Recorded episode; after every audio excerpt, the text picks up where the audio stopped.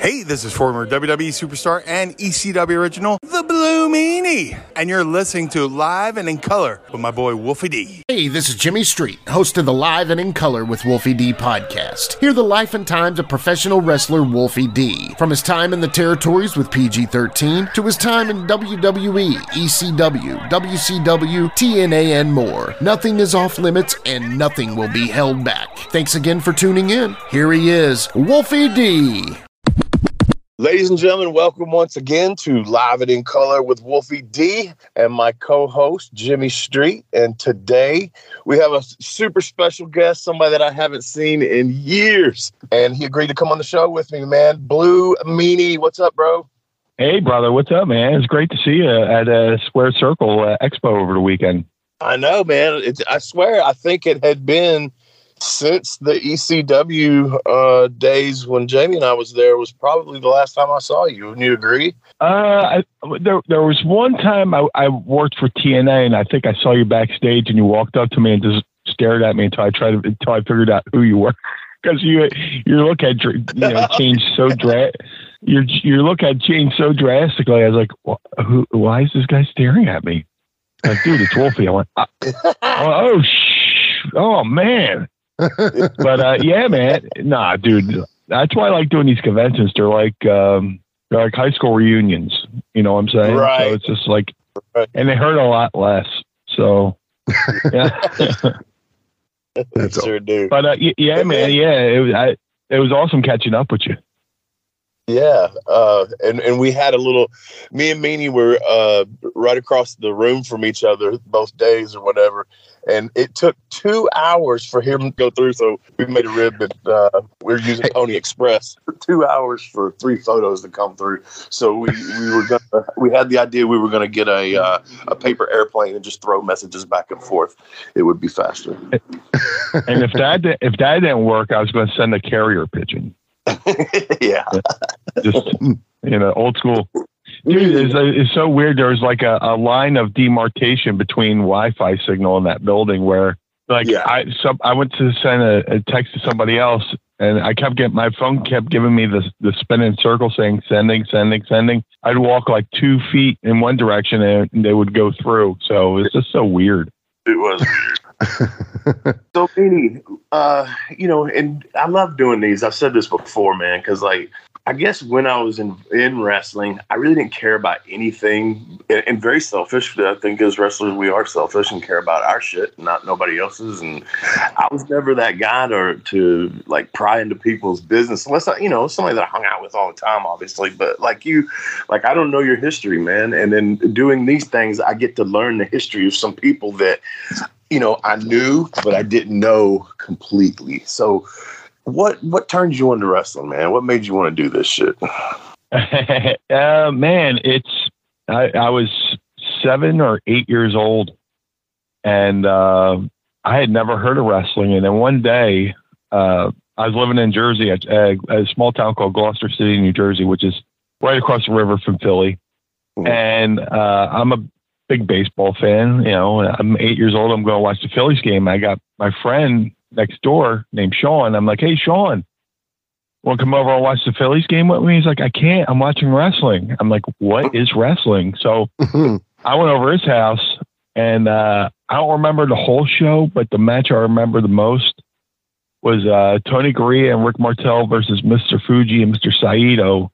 Uh-huh. And Fuji and Saito screwed uh, Tony and Rick for the WWF tag belts by throwing the salt in the eyes and from that, that was the bug that bit me. And right. you know, eight years old, I was like, I am watching this each and every week, and yeah. uh, you know, it just it became an obsession. Yeah. And then, so uh, how, when did you decide that that's what you wanted to do, and were able to find somebody and tell me about your? Because I don't know who trained you even. Yeah, I mean, uh, my my story's a little uh, different because I uh, grew up severe, a severe asthmatic. Mm-hmm. Um, every fall and every spring. Oh, I gosh, would, yeah. you know, spend uh, spend at least every two weeks in the hospital. Uh, sometimes in an oxygen tent with uh, mm. an IV in my arm, pumping pumping me full of prednisone. Wow. Uh, so, so the fact to say I was going, you know, I would tell people I want to be a professional wrestler. They go, ah, that's cute, you know. but uh, it wasn't until maybe early '90s when I started getting into the uh, newsletter world. I had a I have a buddy named Justin. I credit to you know introduced me to the smart side of Right. the business. I always kind of always kind of knew it was a work, but like he was the first guy to show me a Meltzer newsletter. I was like, oh my god, what is this? so I started looking around for wrestling schools. Uh, I had a tryout at the Monster Factory, uh, which was like 45 minutes from my house. hmm And uh, Headbanger Thrasher put me through my uh, tryout, which is kind of cool. Yeah. It was him and uh, Larry Sharpe and uh, legendary wrestling promoter Dennis Coralluzzo was there. Wow. And out of like maybe the yeah, and uh, out, out out of the 13 guys that showed up, maybe me and three other guys got called in the office to talk about possibly working out there. Yeah. But um, I, you know, time went on, and then you know, I started. I saw uh, the Malenko brothers wrestle uh, the British Bulldogs for, in all Japan. I was like, man, these Malenko brothers are great. Oh, and they have a wrestling school. Mhm. so I saw that they, I saw that, that they were uh, looking for students in the Meltzer news uh, letters. Mhm. I started corresponding back and forth with a woman named Phyllis Lee at Mhm. the uh, Malenkos.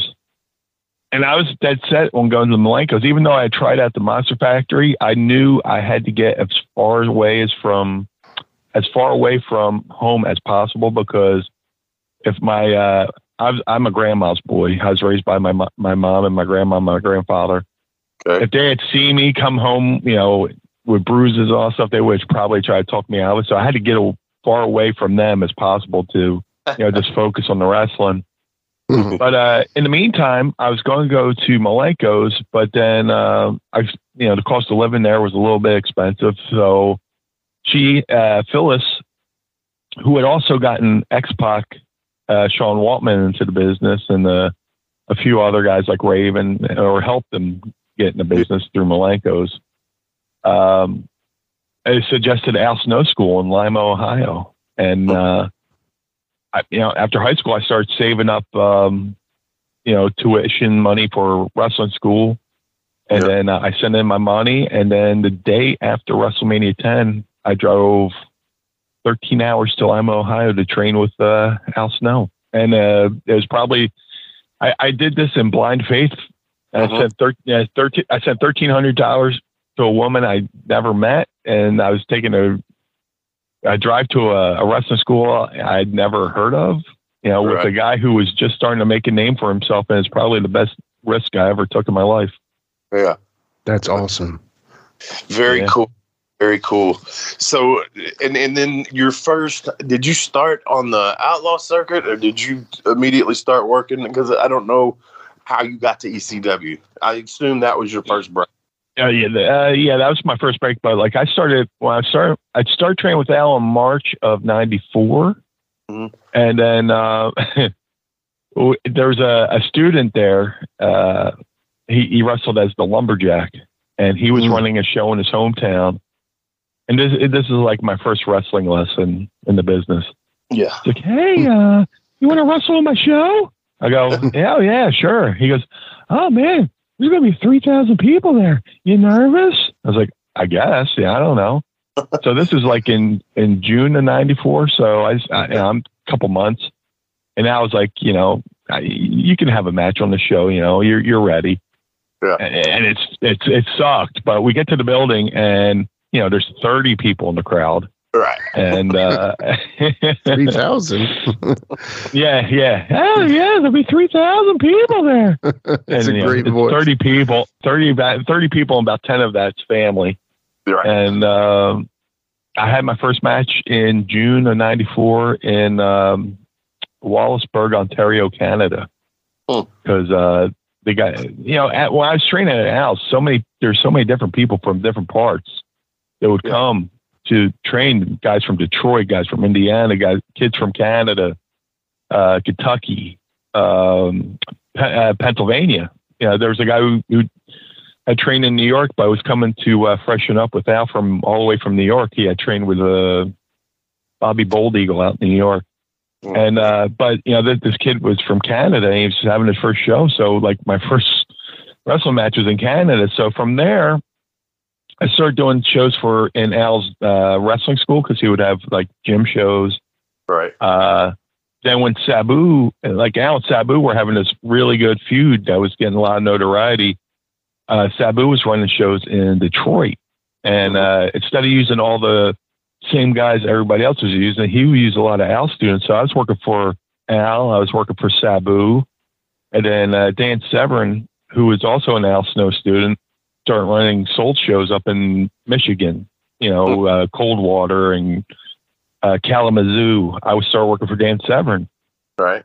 And uh, eventually it got to the point where uh, like Mike Samples had reached out to Al, and I, every Thursday night I was driving to Indianapolis for uh, Circle City Wrestling. That's where I first met Flash Flanagan. I met Ricky Morton. I met Tracy Smothers. Gotcha. So eventually Al said, "Hey, man, you know it's it's cool. I'm getting you all these bookings, but in order to become a true professional wrestler, you need to go out there on your own and start hustling and know what it's like to get bookings and stuff like that. So I, I drove back east. Yeah. I started showing up at shows in, you know, I started showing up at shows in Baltimore, West Virginia. Uh, I was driving out to Pittsburgh. I was driving back to Detroit for shows. Mhm. But there was three shows that, uh, you know, cemented me for ECW. I, was, I did a show in Baltimore, West Virginia, in a horse barn. Nice. And uh, I did a sh- yeah, it was, that was crazy. Uh, and we did I did a show in Pittsburgh for Norm Connors, and those three shows, Raven and Stevie Richards, were on those shows. Hmm. And uh, it wasn't until the like the last show in Pittsburgh where uh, you know I had my match. I was you know wrestling a local guy uh, doing a Batman gimmick, which is You doing a Batman gimmick? Or he was? he was he was he was he was doing the Batman gimmick, which is funny because I had the chin hair and the buzz cut, and I looked like King Tut. So it looked like Batman versus King Oh. Tut kind of thing. Perfect. Yeah. Yeah. Yeah, but that the match sucked. But you know, uh, I get to the back, and as I, Al taught me, watch every match on the show. So I went back to watching the matches, and I watched Raven wrestle. And uh, he comes back through the back. I go, "Oh, uh, great match, uh, Raven." He goes, "Hey, kid, nice moonsault." I went, "Oh my god, he watched my match." and then, uh, you know, the next day, well, that night we st- uh, all three of us, me, Stevie, Raven, stayed at the promoter's house and just, you know, like a flop house and just hung out, Mhm. drank, and passed out. Yeah. And next day we're going, we went out for lunch, and uh, Raven goes, "Hey, um, we got this idea for, you know, Stevie's my lackey. We want to have a lackey for Stevie, so it'd be a lackey to a lackey. We want a we want a big fat guy, and uh, the guy we have in mind is big, but he can't wrestle. But you're big, you can do a moonsault. Do you want to do it?" I said, "Absolutely." Sure. He's like, "You're going to have to wear." Ha-. He's like, "You're going to wear a half shirt and Daisy Dukes." I was like, "I go, Bobby and ECW, right?" He goes, "Yeah." I go, "I'm I'm good. All right." You know, and then Or what? You have to So- wear what? so I, uh, yeah, half shirt and Daisy Dukes. You know, the uh, normal meanie attire, and I was like, you know, if I'm an ECW, I don't care. So Right, right. uh, I debuted in October '95, but the uh, footage for that show got scrapped because you know we set a fan on fire, and uh, I had to, I had to, I, so I had to re-debut November '95 at November to Remember, and in the mean in, in that meantime, Raven came up with the character for the Blue Meanie, so that's when I dyed the, my hair blue and came up with face paint. And, What were you What were you using as a name before Blue Meanie? Oh man, I had a couple. na- I was, we, uh, like when I was training with Al, we I, I called it the class trip. We took a trip out to uh, K and H to go get some gear. Yes. you know, in his in his minivan. And I found a pair of uh, like zebra stripe tights and a and a black singlet. So I was like, oh, I'll call myself the zebra kid. Uh-uh. Genius, genius, Yeah. right? So, um, and uh, you know, and then um, I was like, yeah, that's that's kind of corny. And uh, there's a referee, Pee Wee Moore, who trained with Al and is at the school, and we're just trying to think of names. There's like a Henry Rollins tape. Like, Nice. Brian Rollins has uh, Brian Rollins has a good ring to it. So I was the zebra kid, Brian Rollins, for a little bit until uh, up until Raven discovered me. my, first name, my first name was Airwolf. My last name really being Wolf. And then that show was popular around that time, and I was like 16 years old and had a mask on. But I was, and because I could, uh, you know, jump and do good drop kicks, I was Airwolf. nice. that, that show had a that show had a badass theme too. You know. Yeah, yeah. Hey, it's Kaley Cuoco for Priceline. Ready to go to your happy place for a happy price? Well, why didn't you say so? Just download the Priceline app right now and save up to 60% on hotels. So, whether it's Cousin Kevin's Kazoo concert in Kansas City, go Kevin, or Becky's Bachelorette Bash in Bermuda, you never have to miss a trip ever again. So, download the Priceline app today. Your savings are waiting. Go to your happy place for a happy price. Go to your happy price, Priceline. Hey folks, to get your official Live and in Color with Wolfie D merchandise, go to ProWrestlingTees.com forward slash live Wolfie D. Check it out.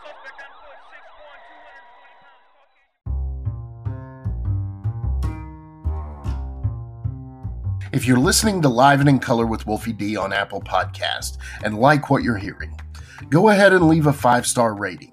And while you're at it, write a review. Tell us what you liked. Tell us what you'd like to hear in the future. It's very important to us and always appreciated. Thanks again. I love the Beatles, first of all. You know, so yeah. Sergeant Pepper's, the Beatles, Yellow Submarine movie, The Blue Meanie. Is it true you guys were watching that? I've heard so many things, and it's not necessarily an interview from you, but I've heard so many things about the creation of your name and how it came up. Or was it just Raven says, Hey, you be the Blue Meanie? I mean, was it simple as that, or was it something that happened? How did that go? Uh, uh Raven had just been watching the Yellow Submarine around that era. Yeah. And uh, you know, he was trying to think of ideas for me. And uh, like I said, in between that time I debuted and I had to re-debut, he had watched the Yellow Submarine and me, Stevie, and uh, Raven were driving from Pittsburgh back to where Raven lived in New Jersey at the time, and we're driving through a blizzard. And you know, he's like, "Hey, I got this idea. Hey, did you ever see the Yellow Submarine?" I was like, "Yeah, when I was a kid." He goes, "Uh, you remember the character Blue Meanie?" I was like, "Vaguely." so he's like, "It's like ah, it's a big fat guy uh, he's blue all over, but and you'll watch. Uh, you know, we'll go home, we'll watch it. You'll want to paint your whole body blue, but just dye your hair for now. And I was like, but I'll be an EC. I'll be right. He goes, yeah. yeah. I go, I'm good. I, I'm good. we drove from Pittsburgh to Raven's house in New Jersey. Uh, took a little nap, uh, and then when Blockbuster opened, we went and rented uh, the Yellow Submarine. And Raven know, one of my, you know, next lessons in the business, you know, uh, we sat there, watched it, watched the parts of the Blue Meanie, and then Raven started, you know, uh, working with me on promos. He would uh, sit in the middle of the living room and go, Blue Meanie, do a promo on toilet paper. And then in character, I would have to do promos as the Blue Meanie talking about toilet paper. And um, that, and that's how the character was born. That's awesome. That's so awesome. So obviously, you know, Raven's Nest, you're the lackey for Stevie Richards, Sergeant Pepper's, Beatles, Yellow Submarine. I know I'm, I'm like summarizing a few things here, but what led to the, I mean, epic storyline of the Blue World Order? What led to that where you, I mean, obviously the New World Order, but you know what I mean? What led to you guys yeah. And if I'm skipping, don't let me. no, oh no, no, no. It was just a, a, natural evolution of what we had been doing. Uh, one time, you know, we used to have to pick up uh, Scotty at his house and then drive to the arena. He, he, he was big on us showing up together, looking like a faction. You know. Yeah, yeah. And yeah, yeah. Uh, after we picked him up in at his house and we were going to the arena, he's like, "Dude, I got this great idea for you." He's telling me, you know, me and Stevie dude, you guys should just come out and call yourselves the fabulous ones with no explanation. with no explanation, you know. And uh, we'll call ourselves, you know, Stevie will be Stevie, I'll be Stan. And, uh, you know, we'll do the fabulous Fargo strut. And then you know, the, the, the funniest part, besides us doing the parody, was, you know, Raven trying to teach us the Fargo strut in the locker room. and it was the worst Jackie Fargo would have smacked us right in the fucking mouth if he had seen our first a couple attempts of the Fargo strut. Uh-huh. Uh, so we went out and did, you know, the fabulous ones. We were calling ourselves the fabulous ones, but then it just evolved. Uh, we became the uh, the Blue Meanie Bloods, where uh, Stevie was Sir Stevie, or uh, he was um, Lord Stevie, and I was Sir Meanie, the Earl of Eating, instead of the Earl Oh. Eaton, like Bobby, like Bobby. Right. Eaton. Right. But we were, we're doing this, we're hammering these parodies, and we're we were kind of like becoming the Weird Al Yankovic of you know professional wrestling, where we were doing being topical with what was going on in the other promotions and just paying homage. Uh, I did Blue Dust. Uh, Stevie was Baron von Stevie, like Baron von Raschke. Yeah. Uh, Colonel Demi. I was Colonel Demini instead of Colonel De Beers. Yeah. Um, and it, it, all of it, I think all this, I think Raven did all this just to pop himself because Yeah. Sounds exactly. one correct. time, yes, well, one time in uh, Plymouth meeting, it was I was uh, Colonel Demini and Stevie was uh, uh, Baron von Stevie, and we're doing our shtick right. And Raven sitting in his corner, you know, he said he, he, you know, does the Jake the Snake sit in the corner with his arms on the ropes, hair in his face, and Brian Lee's at Brian Lee is at ringside, Uh-huh. and I peer over and I see sh- Raven's shoulders just start to shake. And uh, when we get to the back, Raven goes, "Man, you, you, you almost got me," you know, because Brian Lee leans into Raven's ear and goes, Brian Lee leans into Raven's ear and goes, "They're fucking killing me." You know, you know how, Yeah. yeah. and you know how Brian talks with that accent. They're fucking killing me. And Raven's, sh- you know, shoulder start, you know, Raven starts popping, coming out of character. But you know, the natural evolution was the BWO and, and you the Blue World Order. Yeah. talking about Ravens, I can see it because that's how he laughs. He, that little laugh he does where he kind of uh, his head bobs but his shoulders shrug at the same time. Yeah, it's like an Eddie Haskell type thing. He's like Eddie Haskell from Leave It to Beaver, where he's like, yeah, exactly. you know, just yeah. And uh, dude, it was the best. You know, um, I was so fortunate. But uh, you know, the natural evolution was uh, the BWO, and I was all for it. Stevie was a little nervous, you know, because they were the hottest act in the business, and they had a lot of power. He's like, you know, if we do this parody, will they, you know, will we get blackballed? And the Raven's like, no, no, no, no, just do it. They'll And, pop uh, for it. Yeah.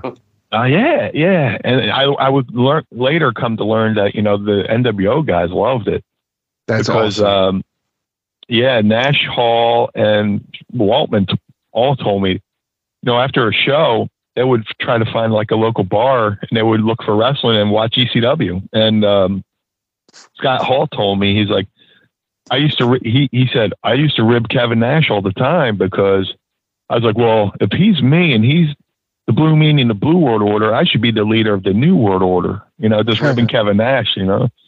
But, um, yeah, we, it, the, it, the funny thing about the BWO is supposed to be one night and it was going to be a one night parody. And, uh, I think Paul Heyman and Todd Gordon heard the crowd reaction and they're like, we may be able to get a little bit of a run out of it. It became like almost like a full year, six month to a year run where it led to Stevie being in the main event of ECW's first pay per view, barely legal. And it was the, the, the, the, the vehicle to help Steve, help me, Stevie and Nova break off from Raven's flock and uh, become our own entity, you know? Yeah. Uh, you know what's funny, man, is listening to you talk about uh, trying to do the Fargo strut. You know, me, obviously, a Memphis, Memphis guy, like everybody has. You know, it's like Memphis. You got to be able to throw a punch, and you got to be able to do the Fargo strut. You know, Yeah. and Yeah. uh, but I've seen it completely butchered by people over the years, and it's not. It, it's it's funny because it's not as easy as it really looks to do it like they did it, you know. But that's that's funny, man. Uh, and it- speaking of Memphis, when Jamie and I came to ECW, had you heard of us? Had you seen us before? And and what were your thoughts on that? Oh, absolutely, man. I was a huge fan of you guys. Um, I had first heard of Jamie in Memphis. Uh, we used to get Memphis TV up here all Oh, the time. There was a, a yeah through uh, syndication, but there was also a channel up here, uh, channel forty eight, which would do five days of different wrestling shows. Besides ECW, they would have Memphis, they would have uh, NWA Wildside, uh, and then other random stuff. But like I, you know, I was also part of the tape trading community, you know, trading tapes and stuff like that. Yeah, I definitely knew who you guys were, and uh, big fan. So, so to get to share a locker room with you guys was was was awesome because you know, you know, it, it it brought a new flavor to the locker room, you know, and and you guys were great. Um, man, I loved it up there. And you know, most nights we we wrestled the Eliminators our first night in just because it, they did the thing where it was like in Memphis we would beat them all the time. Then they went to ECW, got over, and we were the team that they hadn't beaten. So we did some kind of deal with that there. Um, but man, what a what a fun time we had. Were you not telling me a story? Something it, I can't remember if you over the weekend you were telling me something. Is we worked you or something? There was some story about Jamie. Do you remember what I'm talking about? Uh, there was a, a, a Boston loop where uh, we wa- we worked you uh, two nights in a row. The one night I want to say was in Waltham, Massachusetts. Mm-hmm. Uh, me and Nova wrestled you guys. Is probably one of my favorite matches in ECW because we just clicked, and uh, we did the spot where uh, somebody bumped out, somebody did a dive, then Nova did a dive on you guys, and then I teased I was going to do the dive. As I hit the ropes and I come back the other way, you guys just scattered. like you you ran to the left uh you know uh, jamie ran the other way. Nova did the Lambeau leap into the crowd like it was like everybody out of the pool here comes meanie. And uh it got such a great reaction. That's uh, like it's a spot I've I've stolen. You know, I I I still try to work in like if I'm in a tag or a six man tag or something like that where I'm the last guy to go try and Yeah. make a dive and everybody just says everybody just goes fuck that. And yeah, everybody just gets out of the way, you know. yeah, that's awesome. And then in the next night, the funny part, the next night we worked, uh, after the match, Rob Van Dam comes in to do a, a you know, uh, the pinfall. Uh, first night you guys went up, second night we went up. And then after we pinned you one, two, three, uh, Rob Van Dam runs in to do a, a run in on me and Nova to lay us out. Uh-huh. So he comes in, he does that thing where Fonzie holds up the chair, he kicks the chair, hits you in the head. right. I go first. I go first, and the chair flies right over my head and misses me. so I go, oh no, no, Nova's going to get it twice as bad now. So like, yeah, I'm laying there and the, you know, it, it, it was like, oh man, I, I said a little prayer as he took his chair shot. But the best part about me, us guys working the next night, like Wolfie was like talking shit the whole time on the mic, like during the finish, like. He's like he was he was laying down talking to Chill on the mic, and I just happened to be on the top rope, so I hit him with the moonsault, and you hear him go, "Oh no!" as I'm coming down on him, and he's like, "You fat," you- he's like, "You fat, you fat bastard," you know, and but uh, yeah, that that th- those two matches were great. like little bitty shit that just means so much, man. It gets such a good pop. Just like when he uh, does it, like I got it, I stole it from him. Is when you take a big backdrop as you're going up, whoa, shit, real loud, and the people pop for that. Dude, there's there's there's a few people in this business I would not want to spar with verbally, and, and that's Oh. Jim Jim Cornette and Jamie Dundee because you will not win. yeah, Yeah. I always say that Wolfie had the fists and Jamie had the mouth. You know what I mean? Yeah, So like Jamie could get away with saying stuff because he knew he had Wolfie behind him. But at the same time, I don't know that he even cared if Wolfie was behind him sometimes. We just watched a we did a watch along. We have a, a show called Ask Wolfie to Watch where basically listeners they'll put something on social media for Wolfie to watch. And we did a show recently and it was Candido and Dundee in the Hammerstein in 98 and Jamie just comes out and Wolfie can quote everything he said but the the whole crowd was popping like it was brand new stuff because Jamie is just like his tongue is like a sword girl, I tell you a joke, knock your titties off, but I see you already heard it.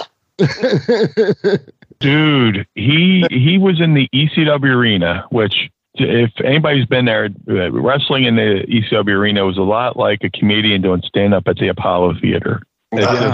just the, the the crowd will eat you alive. Yeah. and he got on the mic in the ECW arena and just read people and just you know looked them up and down and called them out and said. And my favorite one is, I guess there was a guy wearing gray sweatpants and a, a gray hoodie. He's like, "Hey, yo, rock," and he's like doing Sylvester Stallone to the guy, and the crowd is in tears laughing because he would just he would just grab the mic and eviscerate people, and you see people standing still, going, "Please don't look at me! Please don't look at me! Please don't look at me!" You know, And he would That's- he would just kill a person. He would kill a person with his with his words.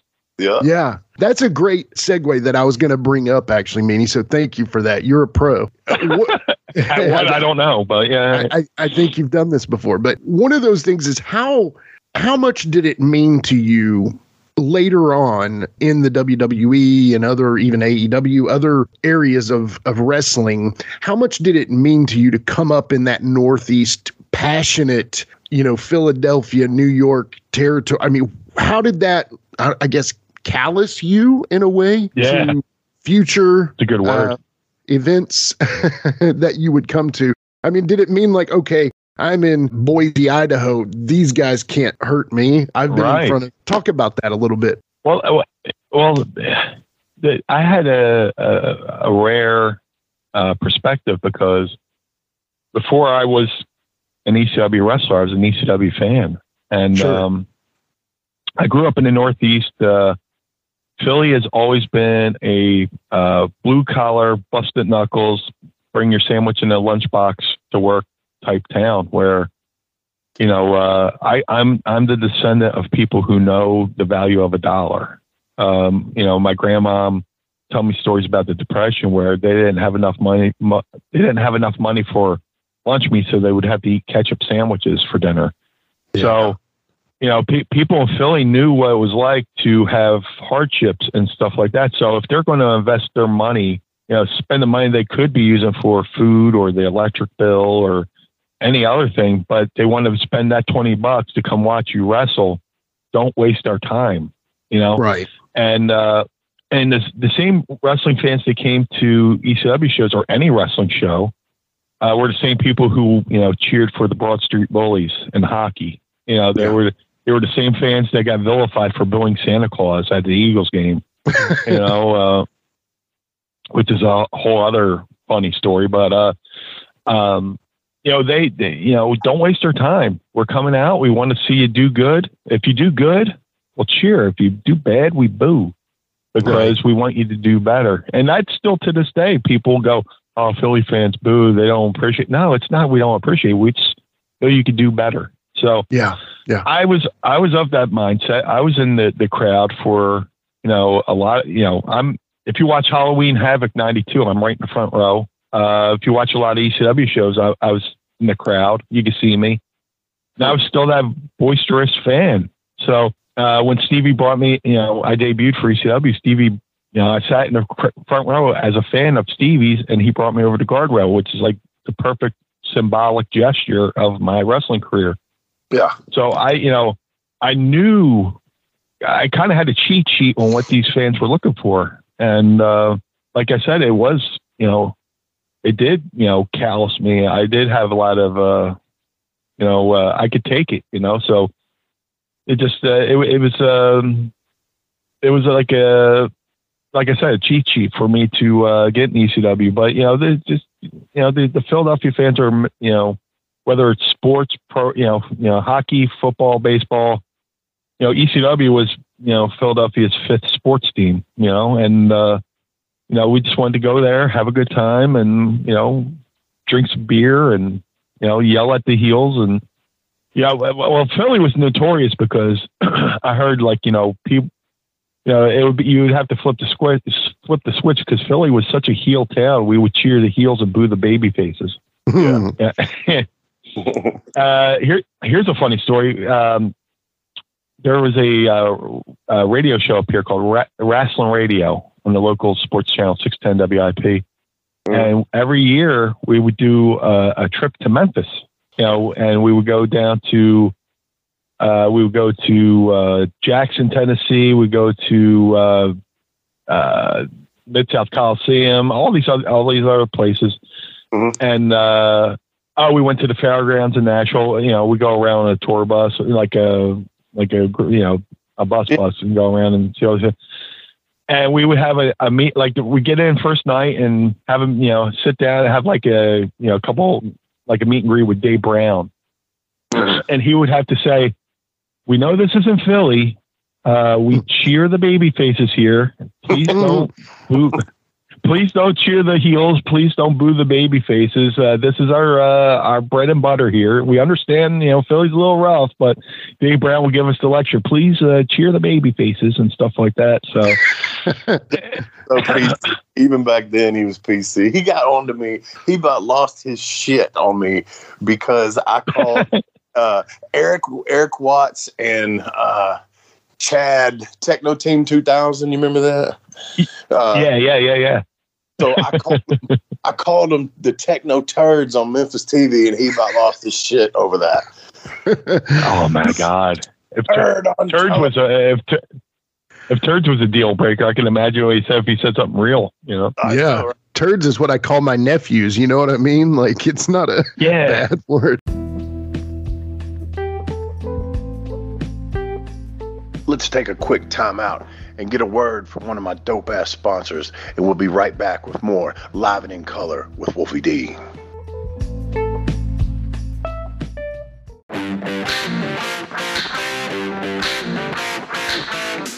Hey folks, this is Wolfie D here, and if you are looking to buy or sell a home in Tennessee or Southern Kentucky, you're going to want to call my buddy, the rock star realtor Benji Buie. And you say, Wolfie, how do I get in touch with this rock star? Well, you can call him directly at 615-390-8216. You can go to his website, buiehomes.com. That's B-U-I-E homes.com. Or you can email him at benbuie34 at gmail.com. When you need a home, you need the Rockstar Realtor. Benji is a member of Exit Realty's Garden Gate team in Gallatin, Tennessee.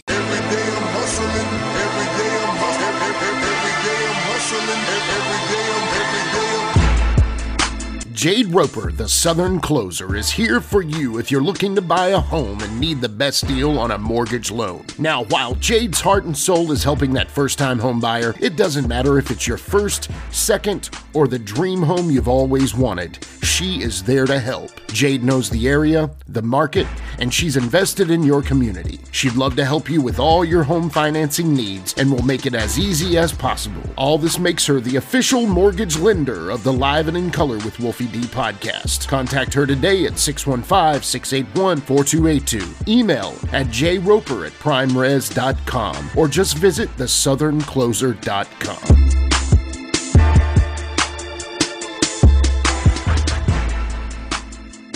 NMLS 1794506. Licensed in Alabama, Florida, Georgia, Kentucky, and Tennessee. Powered by PRMI, NMLS 3094. PRMI is an equal housing lender. This episode is brought to you by Pepsi Wild Cherry. Pepsi Wild Cherry is bursting with delicious cherry flavor and a sweet, crisp taste that gives you more to go wild for. Getting wild may look different these days, but whether it's opting for a solo Friday binge watch or a big night out, everyone can indulge in their wild side with Pepsi Wild Cherry. Also available in Zero Sugar. So grab a Pepsi Wild Cherry and get wild. Man, I feel like we could have you for a hundred days, and I could never ask you enough questions, Meanie. And I don't want to skip over your WWE because I definitely want you to talk about that. You get to the WWE, and then Yeah. you get your run there, and then you you kind of come back, and then you make it back up there with the WWE ECW one night stand, and in the ring you catch some live rounds from Yeah. Mr. JBL. Yeah. You know, tell I, I know a lot of people have caught live rounds from him and he's supposed to be working but in this case it, it was a little less of a work right Uh, what's the story? Ricky Martin would say, "Man, let's go in the ring, and you just punch me right in the face." Why, Ricky? Because your working punches are killing me. uh, it just like you know, uh, I went to WWE. It was a dream come true, and um, you know, um, funny thing is, I was a big fan of you know Bradshaw leading up to going there. You know, when he was Justin Hawk Bradshaw, it's like, man, this guy's got a great look. He's kind of like another version of Stan Hansen. It's like a modern version of Stan Hansen, Right. long hair, bull rope, all that stuff. You know, I love Dutch. You know, Dutch was his manager. I was like, I love Dutch. This is great. Yeah. And um, I don't know what the deal was, but um, you know, just like I just felt, you know, it, you say I, I always- I like to say he, he bullied me, but it just like it seemed like I couldn't do anything right. You know, you know, leading up to the one night stand thing, like you know, uh, what he would, you know, either say, you know, stuff to me or in the ring, you know, take a little, you know, I, I, what I believe was taking liberties. And full disclosure, we're cool now. Eh, but, You know, before I even go into this, we're cool now. We're friends. We've all talked about this. I witnessed it. Um, I saw them shaking hands and hugging each other. So yeah, he came over to my table. We took a photo together, and uh, a fan came back the next day with the photo and printed out eight by tens for us to put up on our walls, which was kind of cool. Yeah. But uh, you know, me, me and John are cool now. Uh, you know, when we the uh, one night stand thing happened, you know, uh, we went to a room, and uh, it's like one of those things where you know you you know Wolfie, you've been to TV. There's signs everywhere. You know, catering, uh, uh, kayfabe, uh, Vince's office. You know, Richie for Magic. Yeah. So we're wa- me and John are walking. He's like, "You want to go have this talk?" I was like, "Absolutely, let's go talk." And we're walking to a part of the building where I'm starting to see less and less signs, and I'm like, "Man, if we go in a room and there's plastic, if there's plastic on the floor, I am running. I'm, I'm, I'm getting the fuck out of. It'd be like Goodfellas, you know? Right. So uh, we get in a room. He locked the door behind him. Turned around. He's like, "We could talk or we could fight." I was like, well, "Dude, I never wanted to fight you, so let's just talk." I was like, "Hey, man, this is what you this is what you did. You know, between the stuff in, in ring, uh, saying stuff to me on airplanes, you know, to, to embarrass me and stuff like that, or just, and it wasn't even like taking, you know, there's difference between working stiff and you know taking liberty. 'Cause I, dude, I was in ECW. Right. Right. You know? Right. You know, for somebody who's been in ECW, go, hey man, lighten up. Come on. Yeah. You Yeah, know, um, so he's like, you know what? He he took he said the most magical words you could say to anybody. He goes, "Hey man, I'm sorry." Hmm. And Wow. when when he said that when he said that to me, the weight of the world came off of my shoulders. It's like uh, you know, you can be mad at somebody, you can hold a grudge with somebody, but being mad at somebody and holding a grudge on somebody does nothing to that person and does Right. everything to you. It eat, it does more damage to you and eats away at you, almost like you know, like a cancer. You know, just to rot away being mad about somebody. But the fact that he turned and said, "Hey, man, I'm sorry," you know, I don't. Rem-, he's like, you know, he's being honest. I don't remember a lot of that, but uh, if you say, I, "Dude, I'm sorry," that's Yeah. like awesome. And he's And like, you know, be a- let's. He said, let, and, and then he's like, "Let's go make money." I was like, "All right." Yeah. You know? that can be a very shitty environment, man. Because obviously, when you first go up there, it's an intimidating. I don't care what any, you know, unless you're some giant Yeah. star recruiting or something like that. Maybe not so much, but you know, for guys like us that were fans and then get into the business, and you finally make it there, it's kind of an intimidating atmosphere. And then if you It is. somebody like him, fucking on you, it makes it fucking ten times worse, right? Yeah. And, and the thing is, you know, I'm not one to the back. Like if I feel like I'm being threatened, uh, you know, it's not. It's something I would stand up for myself. But I was like, man, what if I stand up for myself and get fired? You know, I got, Yeah. you know, uh, um, I, I was taking care of my mom. I was taking care of my grandma. Mm-hmm. And uh, you know, one of the one of the best joys of my life was, you know, when Bruce Pritchard called to hire me. And I walked walked twenty feet from my my bedroom to the living room, and I told my grandma to put all the bills in my name. Mhm. And she was like, "Why?" I was like, "She said why?" I was like, "Because I just signed with the WWE, and her knees buckled because." You know, in this business, people go, you know, the wrestlers like to go, I paid my dues. Well, a lot of times your family pays dues as well and uh, you know, my mom and my grandma were supporting my wrestling habit, and then it was my turn, my turn to give back to them. And uh, you know, the last my grandma lasted maybe two years after that, and I gave made sure her last two years were the best two years of her life. But I couldn't, and I didn't want to risk that. You know, I Right. could fire up and say, "Hey, man, fuck you," and then you know start you know throwing you know throwing. I might have got my ass kicked, but I would have. I still would have stood up for myself right. Sure. and I, I don't want to I didn't want to risk that. So uh, and like you said, it is an intimidating uh, atmosphere there. I mean, people go, you know, you thinking, you know, in the ring's competitive. It's more competitive behind the scenes as well, you know? Oh, I'm sure. I'm sure. Yeah. That that's great perspective. Can I ask how old you were about that time? Dude, I my timeline is so crazy because I started training.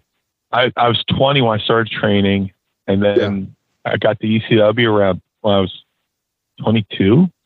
Okay. Uh, I was only in the business a year and a half when I got the ECW, and then three years later, WWE calls. I'm 25, so maybe Yeah. I got there a little bit.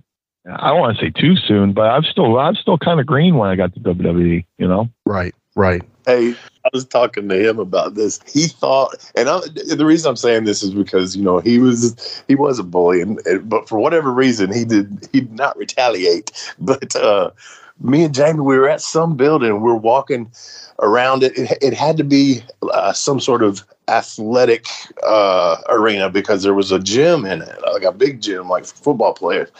And we're walking by, and we look in there, and the doors open and there's four or five guys in there working out, you know, and we keep walking and he stops. eh, He stops by us. He's got his street clothes on. He, he said, Is that gym open down there?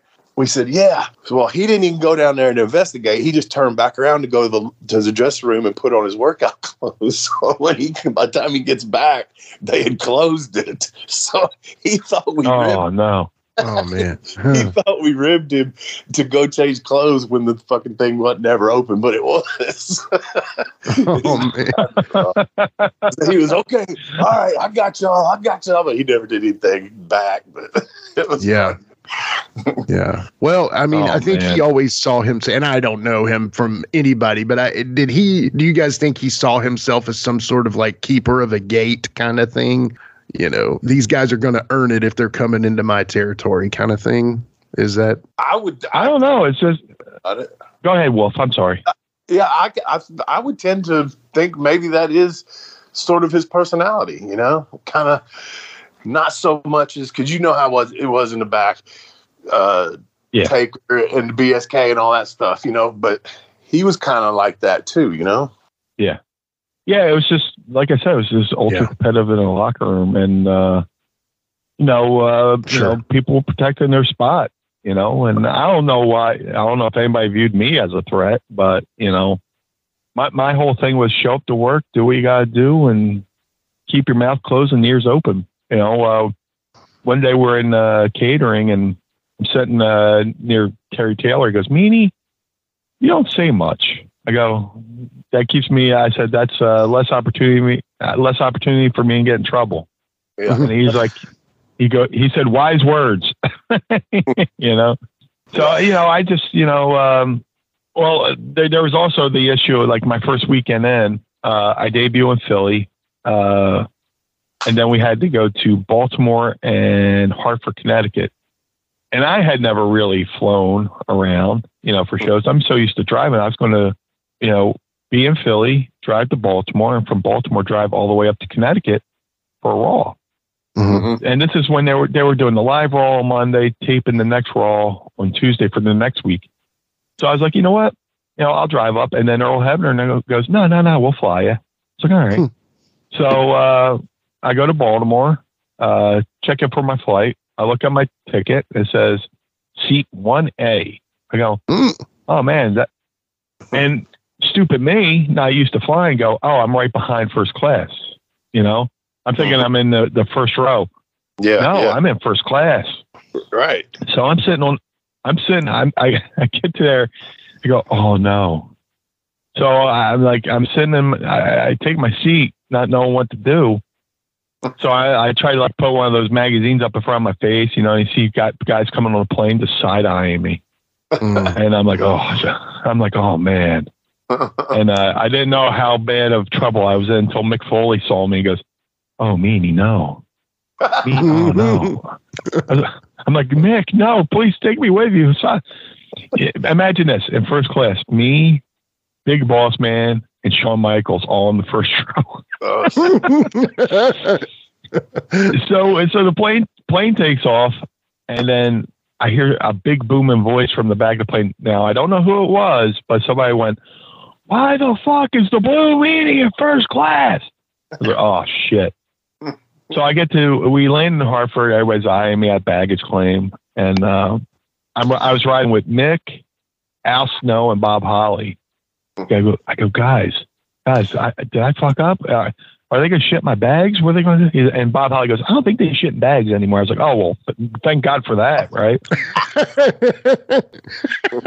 so we get to, we get to the building and, uh, you know, a couple guys read me like the Harris brothers were like, ah, first class. And I just did the old sigh and, you know, let my head hang. And they're like, that's the best thing you could do. Yeah. and, uh, uh, Road Dog goes, hey man, just tell them that don't be mad because I got a better travel agent. You know, I was like, yeah, that's the last thing I'm going to say. But uh, I get pulled in, I get pulled to, into a side office. It's uh, Brisco and Lanter, like, I know, we know you're not used to flying, so uh, please don't do that again. So I don't know if it was that thing of me, my me making a bad impression my first week in, you know, yeah. taking that first class ticket and and then D'Lo goes, "Well, if I was me, I would have offered up to a vet." I went, "Son of a bitch!" You know, every like, so you know when I when they brought me in to wrestle uh, JBL on SmackDown, we're in Sacramento. Uh, we all flew in separately, but we're on the way out. We're all all on this one flight, and then we're going to make a connection, go our separate ways. They hit me with a fucking first class ticket again. I'm like, uh uh-uh. uh I was like, nope. I was like, uh, hey, uh, Ricky the Dragon Steamboat, how would you like to sit in first class? so I'm going up to all the vets. I, I think Tony Garea or Ricky Steamboat eventually took my first class ticket, but I was like, fool me once, you know? That's funny. Like I said, Meanie, you got to come back and talk to us, man. I feel like we could talk to you for days. Sure. So, you know, having a, a regular guest as Blue Meanie, you're always welcome here, brother. So, too kind. You're too kind. Yeah.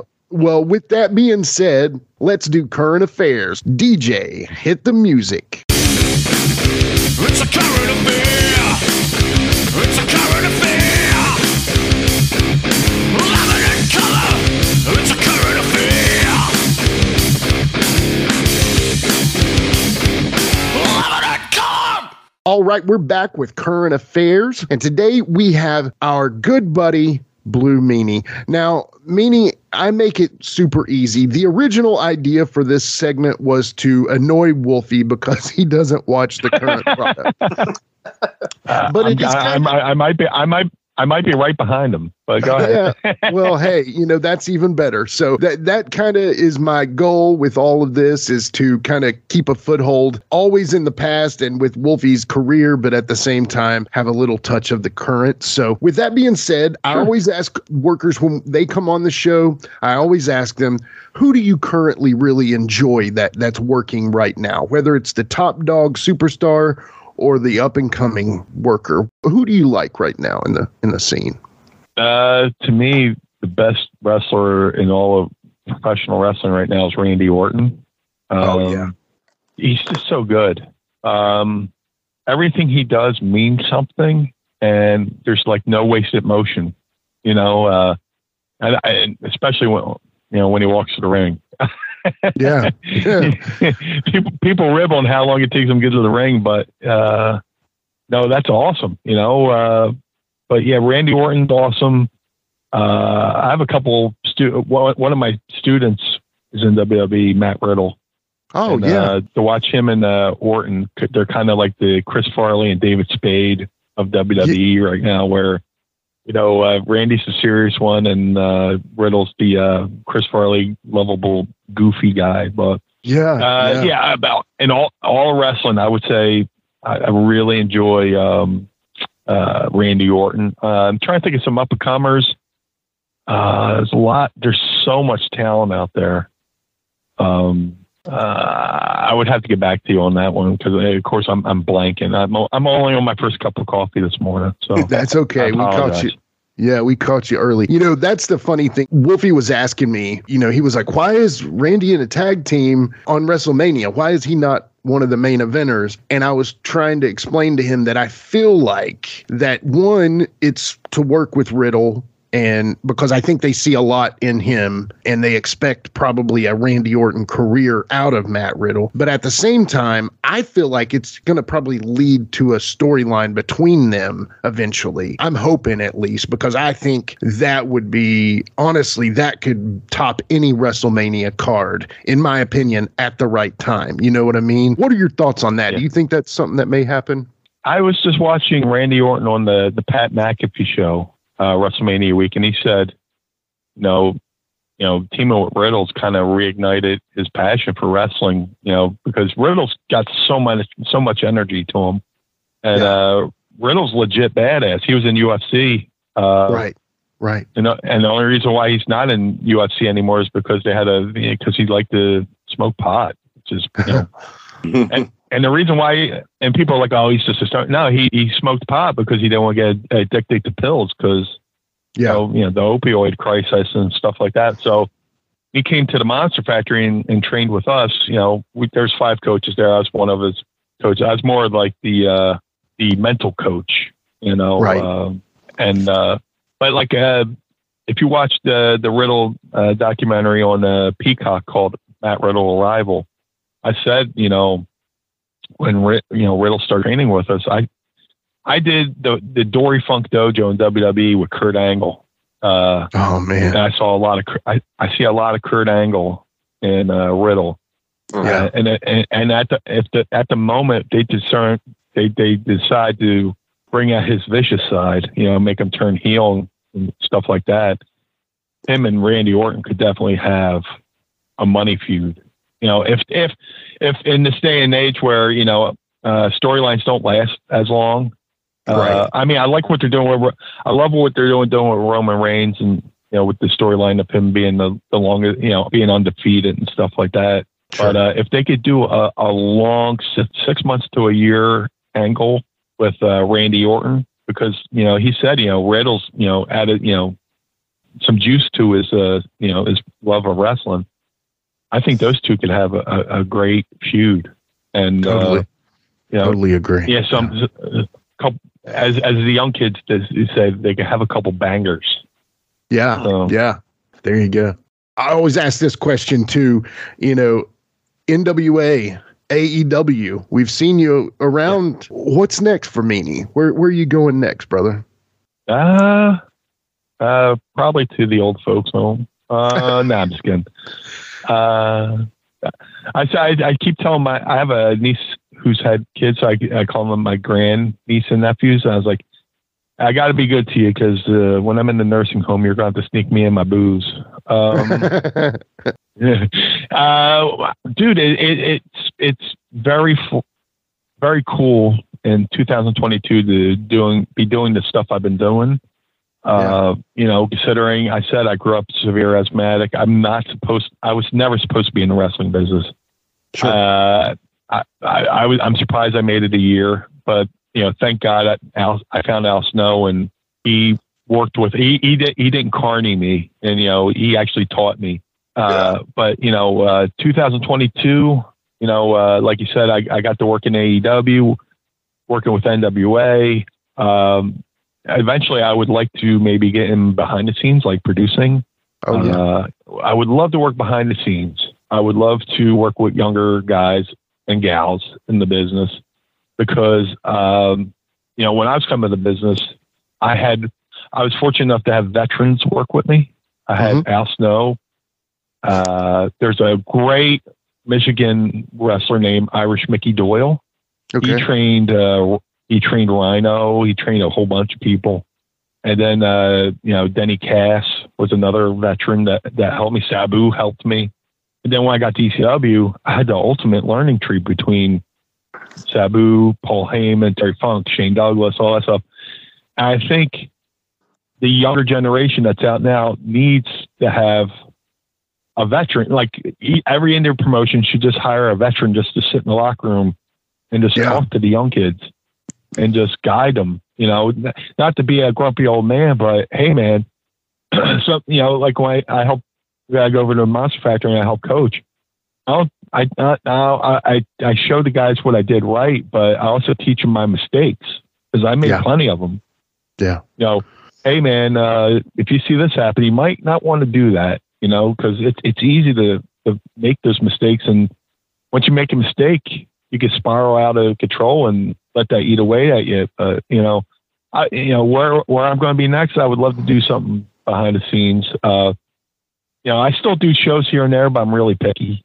You know, um, you know, it's it's got to be fun, worthwhile, sure. and stuff like that. You know, just uh, like last weekend was awesome. Uh, my boys at Collar and Elbow brought me in the Square Circle Expo, and you know, it was great to see Wolfie. It was great to see Flash Flanagan, you know, who I have a history with. You know, my first year in the business, I worked with him a lot, and uh, yeah. you know, just to stand around and talk.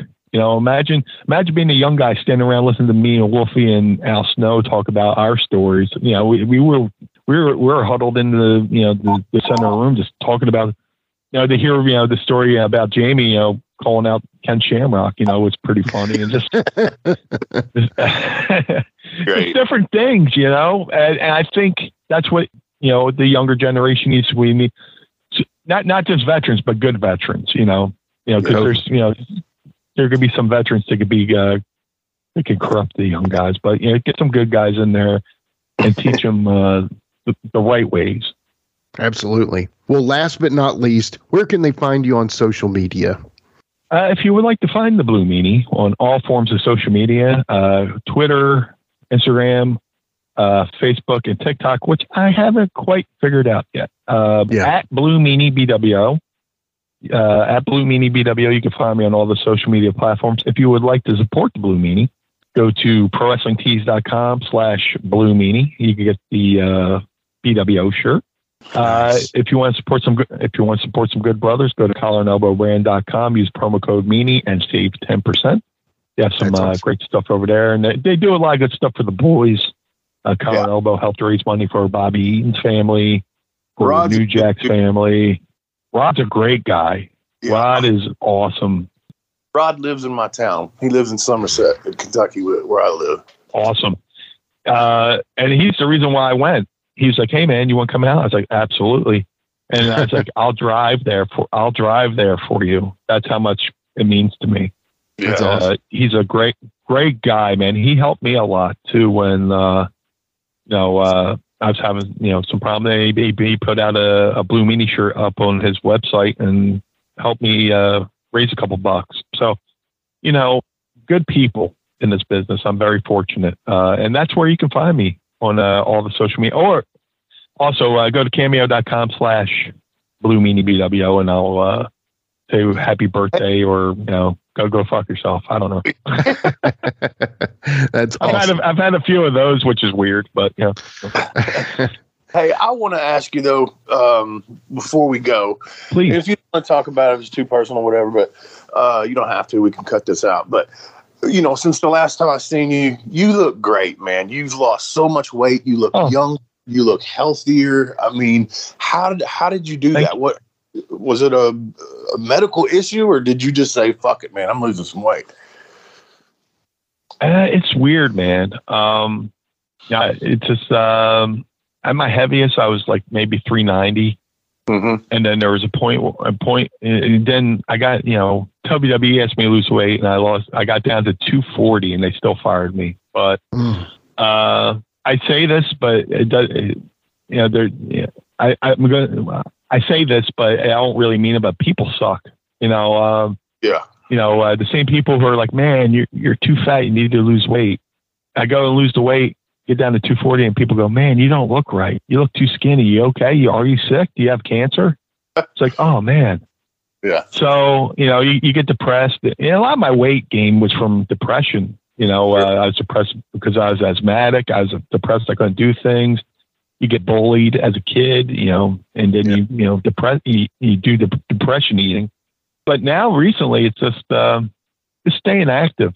You know, uh, uh, when I, you know, a couple years ago, I got down to 320 and then, uh, I had an accident and broke my hand and I got laid up for a little bit. I lost my way. And, uh, just uh, a matter of you know just staying active. Uh, I'm down to 320 now. I'd love to get below three. Yeah. But uh, I appreciate. Look, I appreciate the kind words. I'll take them. I'll take all the kind words I can get. Um, just, uh, just, you know, I always say uh, you're young once but immature forever. So I think uh, the the I have the ability to just try to stay positive and have a you know you know a good laugh every day. Try it, you know, keeps me looking young or feeling young or stuff like that. So um, and also I I kind of cheat where like if I wear if I'm a triple X shirt, I wear a four X shirt, so people go, "Oh, you look like you lost weight." Yeah. So, uh, but no, seriously, thanks for thanks for the kind words. It's just a matter of staying busy. I, I I'm, I'm I try to stay active as much as possible between walking and you know getting enough water and stuff like that. And just, Right, uh, right. But you know, yeah. but I'm feeling it, man. I feel, I'm feeling, I'm, I don't know if I'm at the age where I like, is that a pro wrestling pain, pain or a getting old pain? Yeah. I think it's all one and the same. yeah, yeah. Pretty much. Blue Meanie, thank you again for coming on. It was great seeing you. Great talking to you here today. Uh, folks, again, uh, go to Pro Wrestling Tees, go to the Live and in Color with Wolfie D podcast store to purchase T-shirts and support us. Uh, uh, all the all the social medias, Jimmy, what are they? At Live Wolfie D, you can't miss us if you do that one. Yeah. We're like So- meanie. Once again, thank you everybody for listening. This is Live in Color with Wolfie D.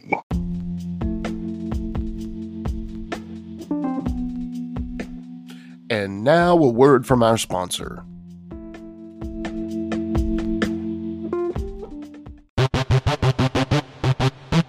Ladies and gentlemen, welcome to Give Me Back My Pro Wrestling, the podcast that's based on the old school but can still help you find the good stuff from today.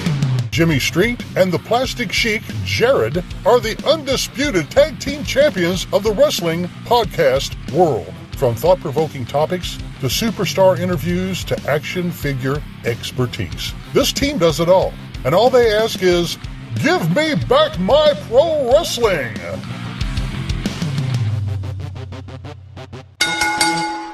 Every other Thursday, wherever you listen to podcasts. This is the big picture, Michael Jablonski. Don't forget to tune in every week to Jablonski's Pissed Off on the Give Me Back My Pro Wrestling YouTube channel. The boss in this sport, he's gonna tell you all about it.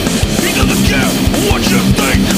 You're gonna hear all about it. Mike Jablonski. It's so pissed off. Mike Jablonski.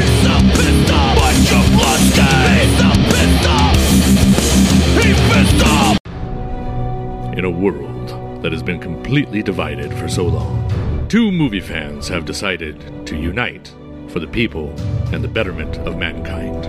One, an action movie buff. The other, a horror movie fanatic. Together, they will try to bridge the gap of both genres into one podcast with their battle cry Give me back my action and horror movies. Listen along as Charlie and Nate alternate each week talking about action and horror movies they cherish, mostly from the VHS era. Also, including some modern examples that felt like the movies they grew up with by answering the battle cry Give me back my action and horror movies. Available wherever you listen to podcasts. Look them up on Facebook and Instagram. If you're a fan of rock music, I'd really appreciate it if you took a moment to check out my podcast. It's called the Decibel Geek Podcast. We've been doing it for about 10 years now. We talk about Kiss, we talk about Ozzy, we talk about Motley Crue and Guns N' Roses and Metallica. We talk about all the legends from the 60s and on, up to brand new bands that you should be hearing about today that you're not going to hear on the radio. It's Decibel Geek. Wherever you find your podcasts, you'll find us there. If you love rock and roll, I can almost guarantee you're going to love my show. If you're a pro wrestling fan, there's something for everyone at the Cheap Heat TV Podcast Network. From the Pro Wrestling Discussion Show, Cheap Heat TV Live, to the interview show, the Jackson Interaction Podcast with the king of all wrestling media, Gene Jackson, to the silliness of the Whitey Jenkins Show, and the brand new Zip, Xander's Irresistible Podcast with Charles Anders. You can check them all out and much more over at CheapHeatTVLive.com.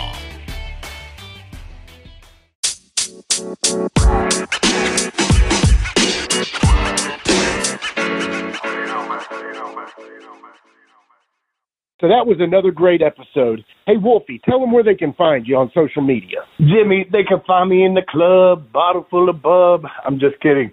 Uh, they can find me on Facebook. Uh, my personal page is Warren Wolf, W O L F E. Uh, I'm on Instagram at Warren Wolf 13. You can always find us on Facebook, Twitter, and Instagram at Live Wolfie D. And then on YouTube at Live and in Color with Wolfie D Podcast. Our website is anchor.fm slash Wolfie D. Here's the thing Wolfie always has offers for his photos. He has a selection of some awesome photos from throughout his career that he will autograph and personalize any way that you want him to. Just contact him either directly at his personal Facebook page or through any one of our other pages, and we'll make sure you get in contact directly with Wolfie. Get those photos, right, Wolfie? Yeah, I've got some good stuff on there, you know, to help with the podcast. Folks, if you can't get out to a show to meet Wolfie D, there's nothing like that, especially for the fans of PG 13 and Wolfie D. Also, do you have a product or business you'd like Wolfie D to talk about? Let us know about it by leaving a recorded message over at anchor.fm slash Wolfie D slash message. Leave your name and contact info and we'll get back to you. Once again, that's anchor.fm slash Wolfie D slash message. And before we go, you can always find me, your host, Jimmy Street, at James Rock Street on Twitter, Instagram, and YouTube.